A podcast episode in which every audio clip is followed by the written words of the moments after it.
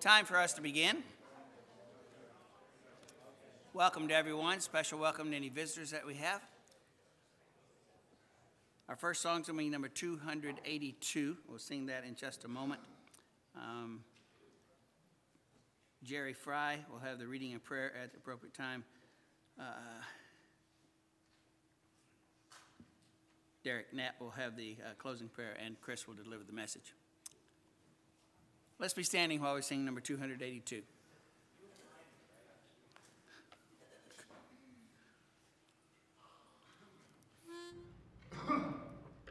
I know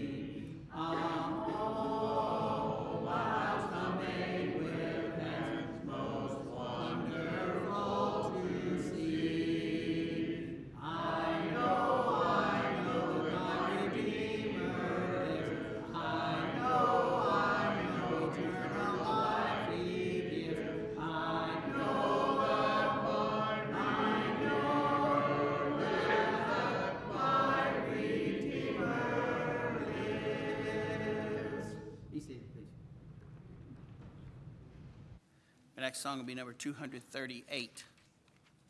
238.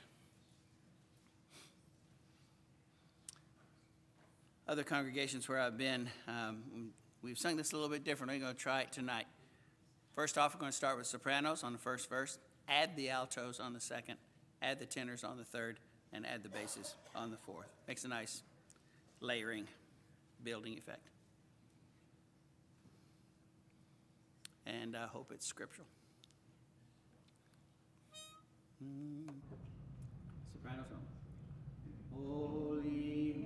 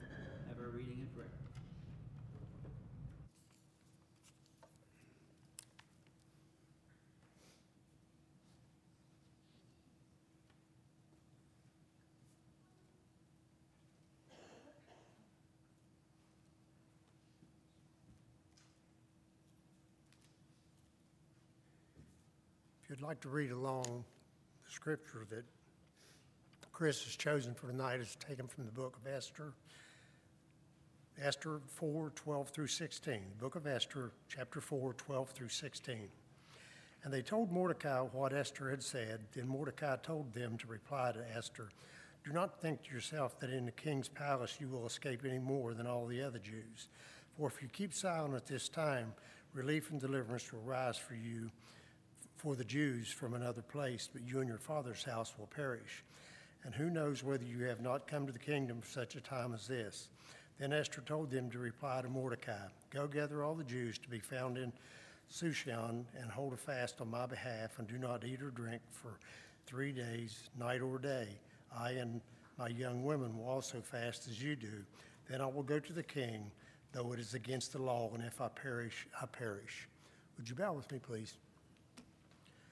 Kind and gracious Father, we thank you for another service that we have this first day of the week. And we do thank you for the first day of the week and that is appointed for the saints together and to those that are in discipleship to follow you and your Son, Father. And we do thank you for your Son and for demonstrating love to us first, that we can love you back for what you did, giving us your, your only begotten Son, Father, and we thank you for the sacrifice that he made on our behalf. For we know that we were trapped in our sins, and only that supreme sacrifice could help meritoriously, uh, not through merit, but could help us gain heaven.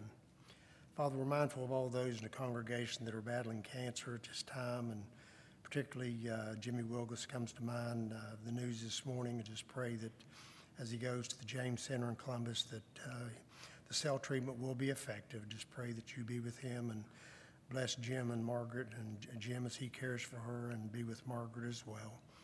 Be with all of our shut-ins as well, Father. Uh, pray that you'll continue to be with them and bless them.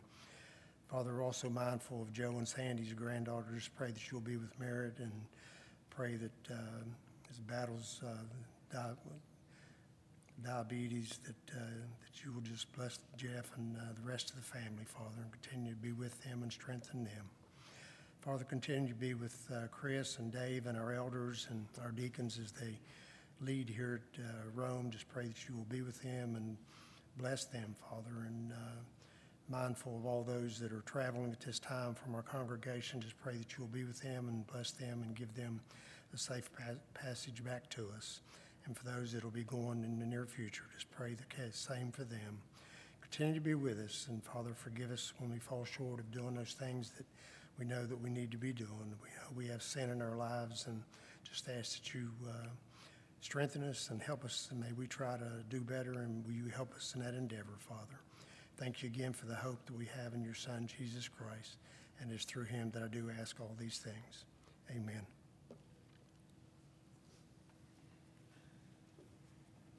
For our lesson, let's stand and sing number 180. 180. Sing all three verses. If you're using a songbook, our song of invitation will be number 148. 148.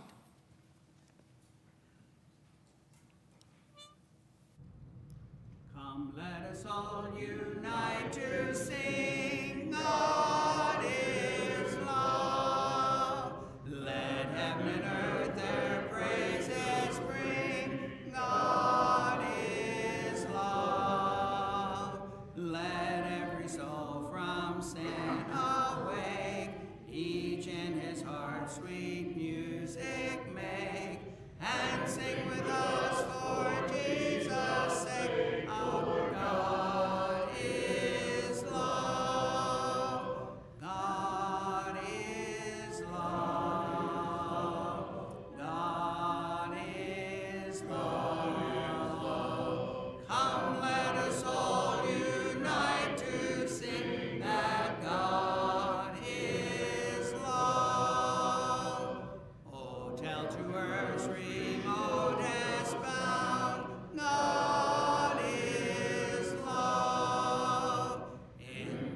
we have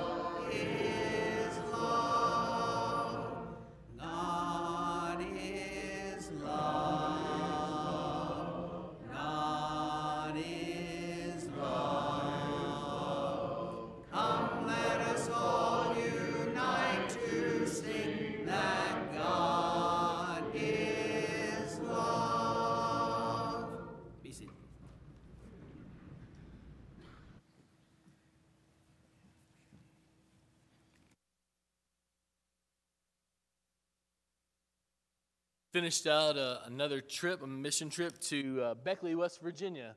Uh, and so we had a great trip, but it is, it is good to be home. We, uh, while we were there, we took nine folks, my family, and uh, Marvin and Christy and Dwight. And we, we basically went around to all the families that had moved into their area over the last year or so, as many as we could hit, um, and knocked on the door and asked if we could pray for them, if we could help them in any way. Uh, if they had a church home, if they were interested in spiritual things, we continued on the conversation like that. So we were able to knock on something around 150 doors and got around 20, 30, 40 responses, something like that, uh, around 30 responses. Uh, and so one of the things uh, about uh, short-term mission work like this is it gets in your blood, and that's that's really when I when I first started thinking about this trip. That was one of the um, the, the hopeful things I had for this trip was that it would get in, in my children's blood at least. Uh, Kelly got to take a trip with her family when she was nine uh, and, and started loving mission work from then on. I got to take a trip to New Zealand with her and, and uh, Freed Hardeman when I was 20 or so. It got in my blood there. And it, it's one of those things where you're never too old uh, for it to, to get inside of you and you begin to, to love mission work. You begin to, to see what God does in even short term trips like this, you get to have conversations with people that you wouldn't normally have conversations with. Normally, we're very busy here, living our own lives, doing things like we're going to the grocery store and you've got a list, right? If you don't have a list, what happens when you go to the grocery store? You buy some things that you don't need, right? So we all make a list and you're there, you're on your own mission, right? You're, you got a purpose. And if uh, you deviate, then you forget what you're there for, right? And so we don't always take time to have these kinds of conversations that we get to have on mission trips here at home. Um, it's easier for some reason to have those types of conversations somewhere else. And so when you get to have those conversations, whether they're here or somewhere else, you get to see how God works. You get to see Him moving in people's lives. And you'll, you'll talk to someone just off the street, just a random person, and they'll say, You know what? I have been thinking about getting back into church. And, and that that's an open door. You start getting to, to have this conversation with them that you wouldn't normally get to have. And it's a, just a neat thing to experience. And if you experience enough of those opportunities, you begin to love that kind of stuff. And when you come back here, come back home, you start looking for more of those kinds of opportunities. And so um, I know it was just a short trip, but it, I think it was beneficial uh, for, for them. Uh, we, we gathered, uh, like I said, around 30 contacts for them to follow up on um, but certainly it was beneficial for us. And so, um, just a quick rundown on our trip there. We also got to give out 15 or 20 uh, bags for new for, for teachers. So that was uh, that was interesting. It was cool to get to be able to do that kind of work. Um, obviously, you guys know teachers buy their own supplies, and so they were looking for an opportunity to bless uh, some folks in their community, and that's that's what they chose. And so we got to uh, interact with some of the teachers like that uh, and got to give away some, some free supplies. And so that was beneficial. So that was kind of a quick rundown on our trip. Grab your Bibles and turn to uh, Old Testament book of Joshua. We're going we're gonna start in Joshua tonight. This is the sermon I preached this morning at their congregation. I thought it'd be beneficial for us to hear this this evening too. My faith is like a, how might you finish that phrase? My faith is like a, well, tonight we're going to finish that phrase in three different ways. Uh, the first one comes from Joshua chapter 14. Let me give you some background, though, what's, what all's happened uh, from the book of Numbers all the way to the book of Joshua. So, in Joshua, obviously, Joshua is the commander of Israel. But before him, Moses was in charge of Israel. And he has, in Numbers, uh, sent out 12 spies to spy out the promised land, right? To spy out Canaan. 10 of them will come back and they're going to give a very bad report. Um, it's interesting that when the Bible tells this story in Numbers, I think it's chapter 13, he tells this story. He, he says that the spies, one of them got a branch and he started the line and on the branch were some grapes and then there was another guy holding the back end of that branch of grapes and so when you're reading through that section you're supposed to see the grapes that are, are they're just massive or the cluster is massive so big that two grown men need to carry it on a pole between them. It's not like you carry it in a basket, they've, they've got it on a pole.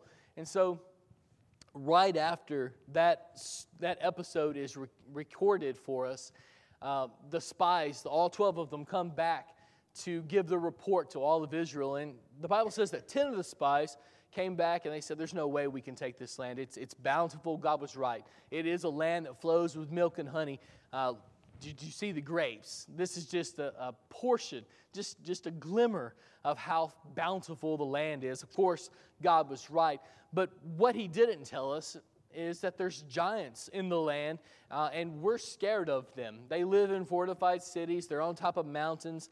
Uh, they're not just farmers, these giants, they're, they're warriors, and they have all kinds of weapons, and they're, they're trained in war, and so we're scared of them. And those 10 spies poison the hearts of the entire congregation of Israel. They turn the entire generation of Israel's hearts away from God with this bad report. It's amazing the power that just a few have, isn't it? That's the report of the, of the 10.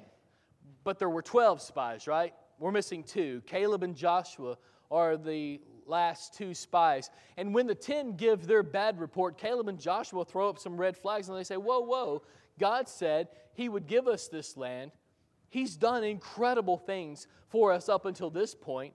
We should go be faithful and take the land. If He's promised it to us, He's going to give it to us.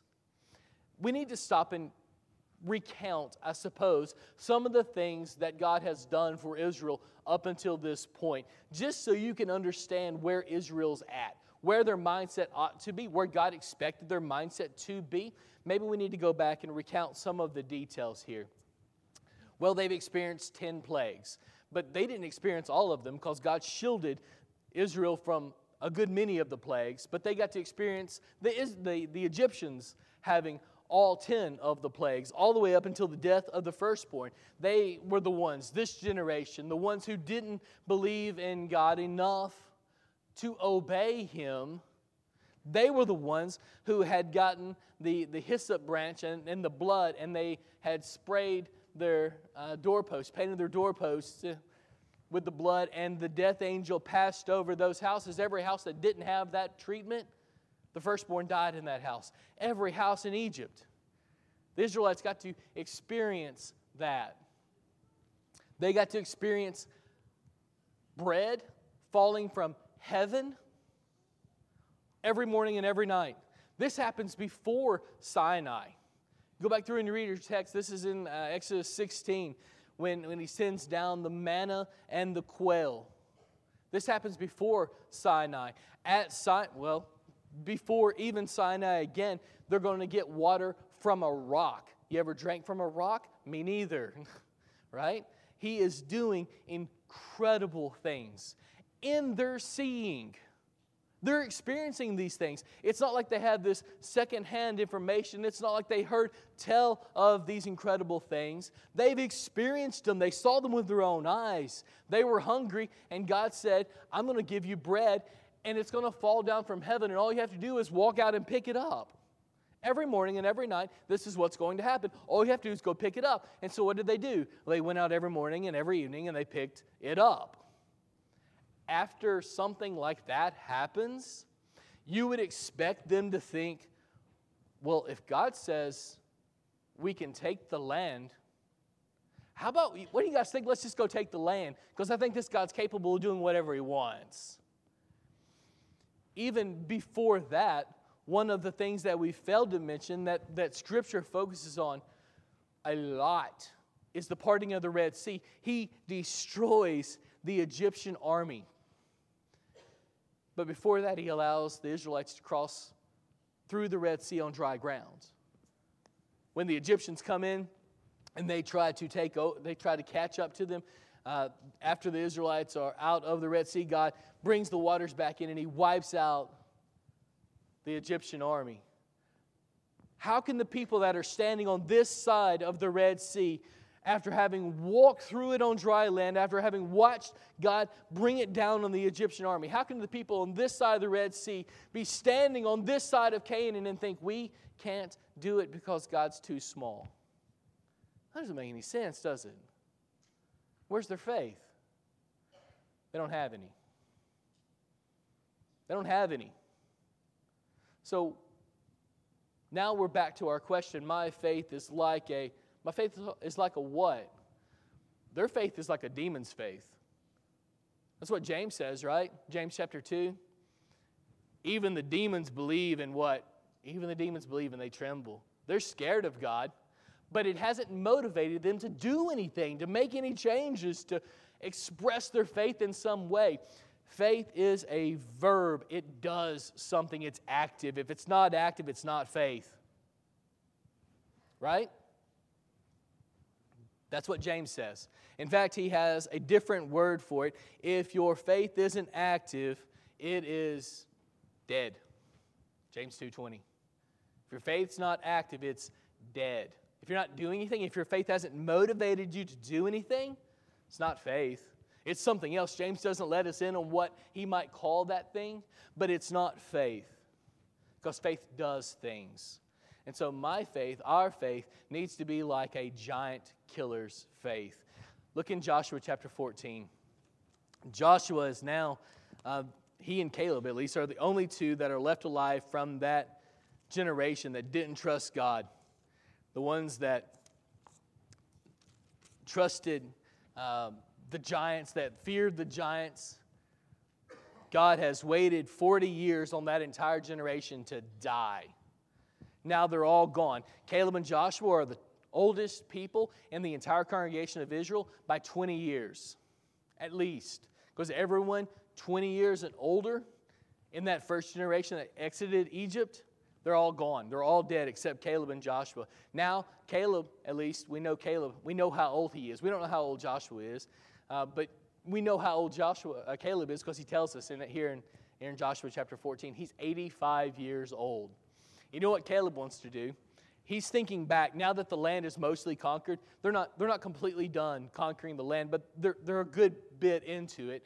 And so Caleb's looking back on that previous 40 years and he's thinking, you know, God made us this promise, and I haven't forgotten about it. When I was one of the 12 spies, he's talking to Joshua when he says this, when we were one of the 12 spies walking into, prom- into the Canaan's land, then God promised me that whatever my feet trod on would be mine.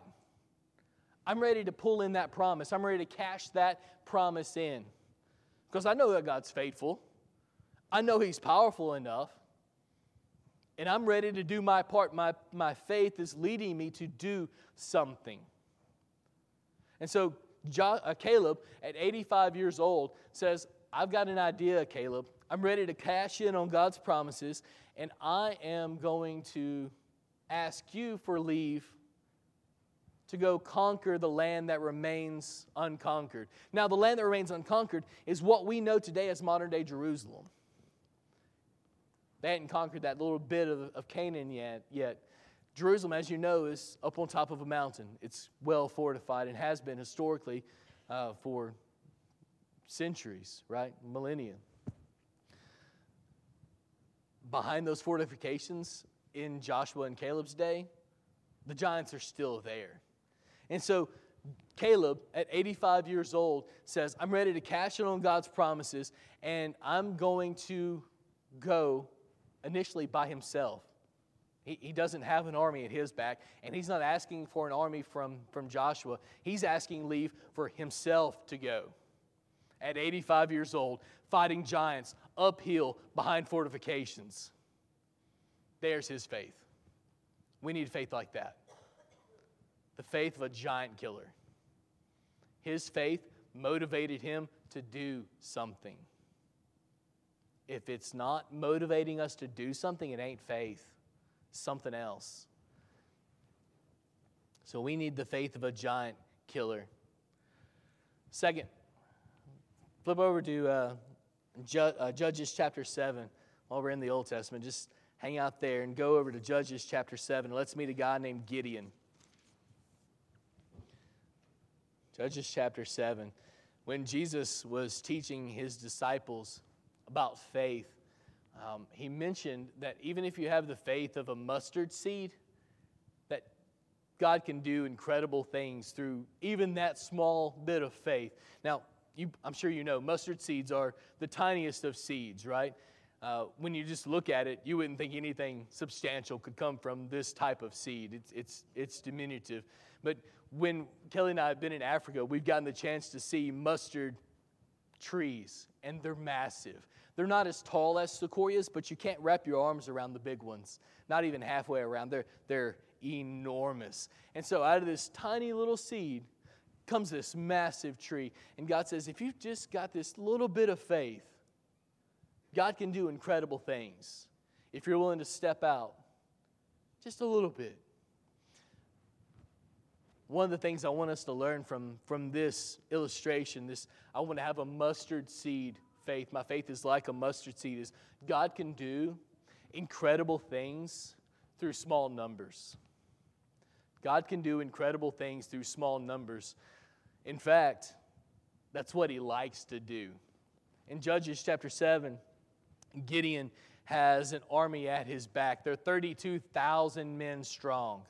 And he, on the opposite side of the field is the Midianites. Now, 32,000 soldiers sounds like an awful lot until you understand that you can't even count the Midianites.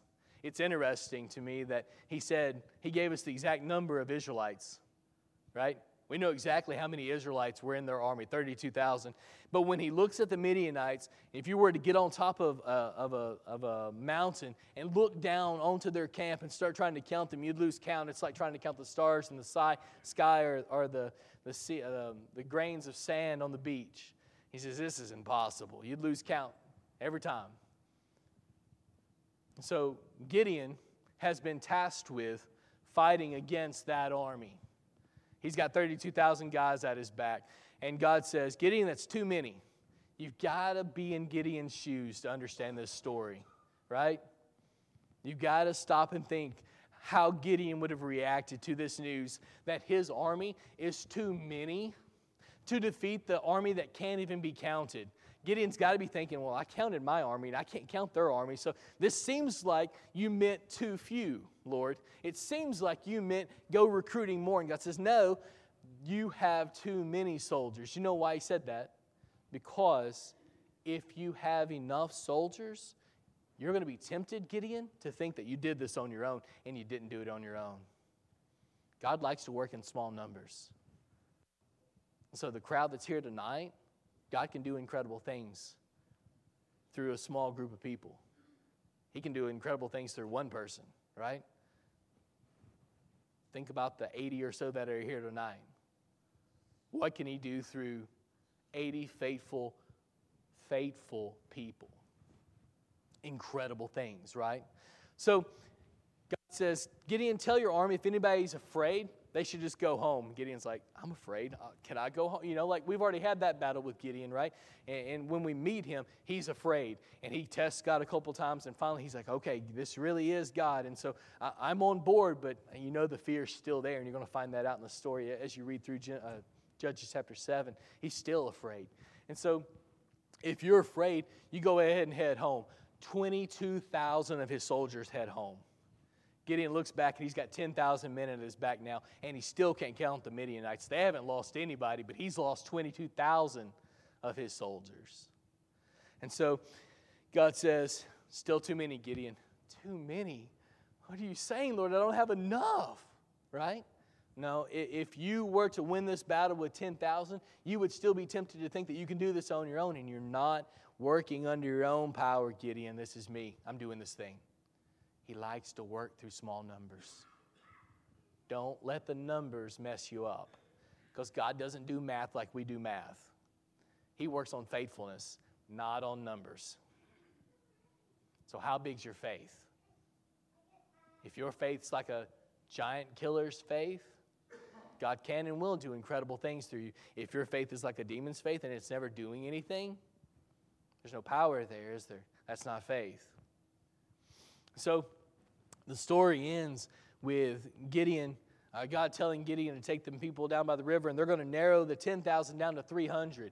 And so Gideon has finally got his army. He's got his faithful 300 ready. and they're going to go fight against the Midianite hordes, right? And they've got armor, no doubt, and they've got swords and spears and javelins, right? No, that's not what they're equipped with. They don't have weapons. We're not even told they have armor. You know what they go into this battle with? Torches and clay jars. The worst possible weapons you could have, right? But you know what happens in the middle of the night when they start this battle? God routs the Midianites and Israel wins the day, and it's not even close. The Israelites don't lose a man, and the Midianites lose thousands. And they tuck their tails and they run because God likes to work through small numbers. If you've got just the faith of a mustard seed, He can do incredible things. But if your faith's not motivating you to do something, it's not really faith. So our faith needs to be like a giant killer's, it needs to be like a mustard seed. It does not need to be like a ruler, like a ruler. Um, this is where Esther comes in. So go ahead and turn your Bibles back to Esther chapter 4. We're staying in the Old Testament tonight. Esther chapter 4. so I'm sure you know the story, right? Esther uh, has been chosen to become queen of Persia. She's not queen of Israel. She is an Israelite, but she is going to be chosen to be queen of Persia, the ones who have captured the Israelites, the ones that are have enslaved the Israelites. And she's going to hide this her ancestry from the king, a guy we know in history as Xerxes. He's insane, right? If you go back through and you, you walk through this guy in history, he is a military commander. He is ruthless, and he is just about as crazy as they come, right? Um, he, one time the, the seas mess up his plan, and he has them whipped, right? That's the kind of guy we're dealing with. He is her husband, king over the Persians, and ruler of the Israelites at this point in history because they are his slaves. He needs a new queen. And so Esther is eventually chosen uh, through this process. She doesn't let on her ancestry. And so time passes, and Mordecai, her uncle, runs afoul of a guy named Haman. Haman is going to learn to hate the Jews if he doesn't already. More history there that we probably should walk into, but we don't have time tonight. But he hates the Jews because of past um, interactions with his family and, the, and the Jewish family. Um, and so when Mordecai runs afoul of Haman, Haman is ready to take out the entire Jewish nation because of one man's transgressions, one man's slights, perceived slights against him. Haman is ready to kill the entire Jewish nation. And so Mordecai gets wind of Haman's plots and he sends word to Esther. He wants to meet with her. And that's the passage Jerry read for you tonight in Esther chapter 4, verses 12 through 16. This meeting, the problem Esther has is she wants to help the Jews. She doesn't want them to be eradicated, right? The problem she has is you can't go into Xerxes' presence unbidden. Remember, he's not exactly all there. He's a little bit unhinged. And so, if you were to walk into his presence unbidden, he just might kill you. In fact, that's the general MO. He's pretty good with a spear, better with a spear than King Saul was when he threw it at David a couple times. It's the death sentence if you were to come into the king's presence unbidden. And Esther tries to articulate that to Mordecai. And Mordecai just doesn't seem to care because he's already on death row from Haman's plot. And so he says, reasons, logic like this maybe you've come to the throne for just this reason, so that you can provide salvation to the Jewish people. And of course, she intercedes and, and does indeed deliver the Jewish nation. My faith, your faith, our faith doesn't need to be like a ruler. This is a little bit tongue in cheek because uh, Esther's a ruler, right? But when we break out our ruler, our, our yardstick, it's pretty comfortable to measure something using the, the ruler if you're working in feet, right? If you've got just a couple of feet, like if you wanted to measure uh, the pulpit here, You could maybe do it with a ruler, right? If you start trying to measure the distance between here and Beckley, a ruler's not going to be the right instrument to use, is it? It's going to get a little bit uncomfortable to use that unit of measurement, right? Esther was pushed out of her comfort zone. That shows her faith, doesn't it? We get awfully comfortable doing the things that we've always done. And that's a little bit of a problem, isn't it? Because God expects more out of us. He demands more out of us. And so we, as His people, are people who are constantly pushing against, pushing back against our comfort zones. I want to serve in new ways. I want to lead in new ways. I want to think in new ways. I want to give and sacrifice in new and deeper ways because that's who He's called me to be, because this is a transformative life that I'm living, right? He's calling me away from who I used to be, living for me, and calling me into Christ to live, to think, to function like Him. That demands me pushing myself out of comfort zones constantly. My faith can't be like a ruler. Not like, not like a ruler, like a unit of measurement. I need to be constantly pushing myself out of these comfort zones. And so if you're comfortable leading a prayer, maybe it's time to try out a devotional. If you're comfortable talking to someone about coming to church with you, maybe it's time to get into a Bible study with somebody. If, if you're comfortable leading singing, maybe it's time to expound, expand some of those regions. Come on a mission trip with us. Go, go on some of these trips. Do these things. Expand your borders, right? Faith doesn't have borders because we're constantly pushing against them, learning new things, learning new techniques, learning new um, ways to, to live and be and act and think. We're constantly pushing against that because if I'm comfortable doing what I've done, it's time to push me out of my, out of my comfort zone. You think Esther was out of her comfort zone when she no doubt timidly walked into Xerxes' throne room? I bet she was. But what does that do for her faith? Oh, it revolutionized it, didn't it? I bet after that day, her faith was a lightning rod for future growth. Our faith, my faith, your faith, needs to be like that of a giant killer, constantly looking for opportunities to do something, to express my faith. It can be like a mustard seed, just so small, but if I take advantage of it, it, it grows into this massive enterprise, this massive life that God has built for me. It can't be like a ruler, though. I need to keep pushing against those boundaries. Tonight, if you're ready to push out of your boundary and come into Christ, to have your sins washed away, baptism is the answer. It's the way into His family, but it's also the way to have your sins washed away, to become one with Him, to start this transformative effect in your life.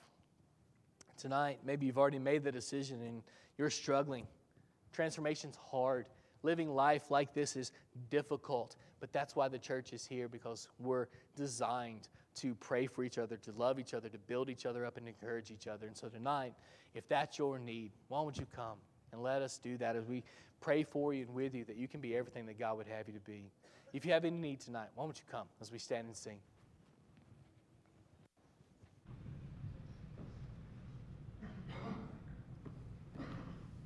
Fear not, little flock, says the Savior divine. The Father has willed that the kingdom be thine. O soil not your garments with sin here below. My sheep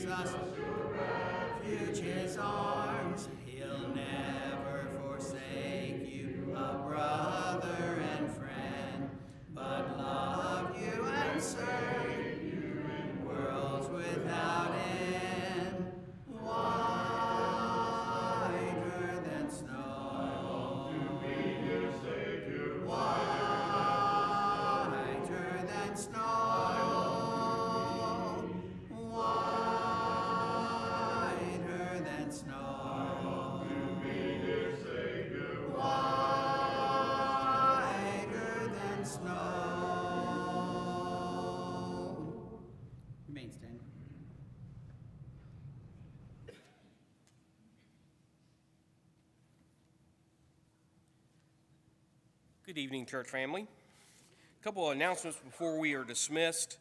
Um, youth group activities uh, this Tuesday, uh, Jelly Ball Battle at the McAllister's house. Uh, Wednesday, uh, escape room at 5 o'clock.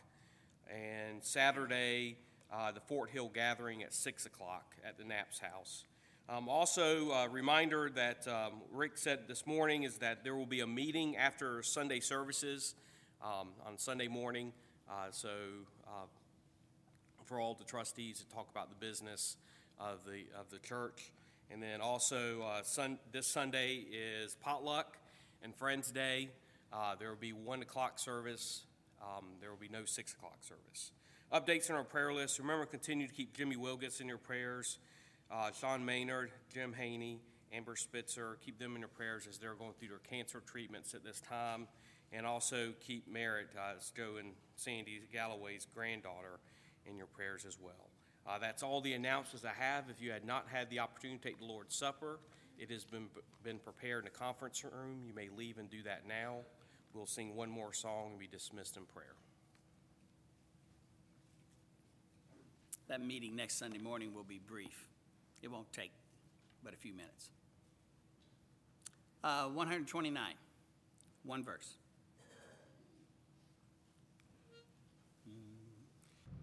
Step I take, my Savior goes before me,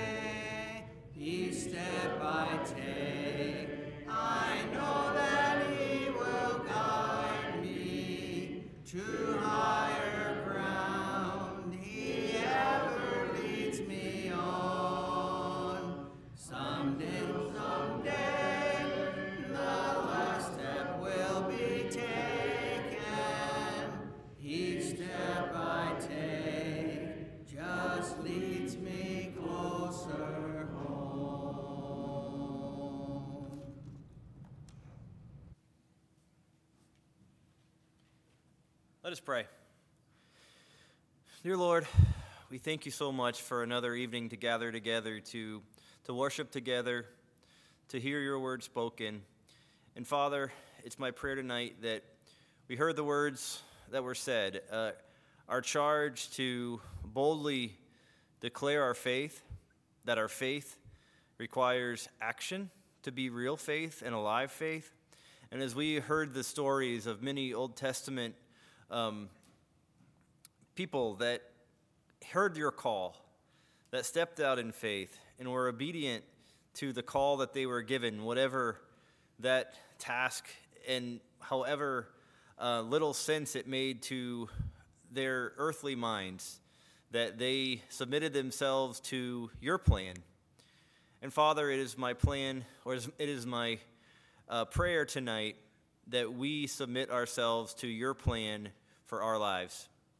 That we, that we do the work that you've called us to do, to be your ambassadors that brings the, the light into the world, that we are not ashamed of the gospel, of your redeeming love, and the gift of your Son Jesus for our salvation. And let all those that we come in contact with and all those that we meet give us the courage and the boldness to stand up for the faith, to, to make our account of, of Jesus, and to tell his story of who he is and what he did and the hope that we have because of it. Father, guide our steps, lead us into all truth. It's in Jesus' name that we pray. Amen.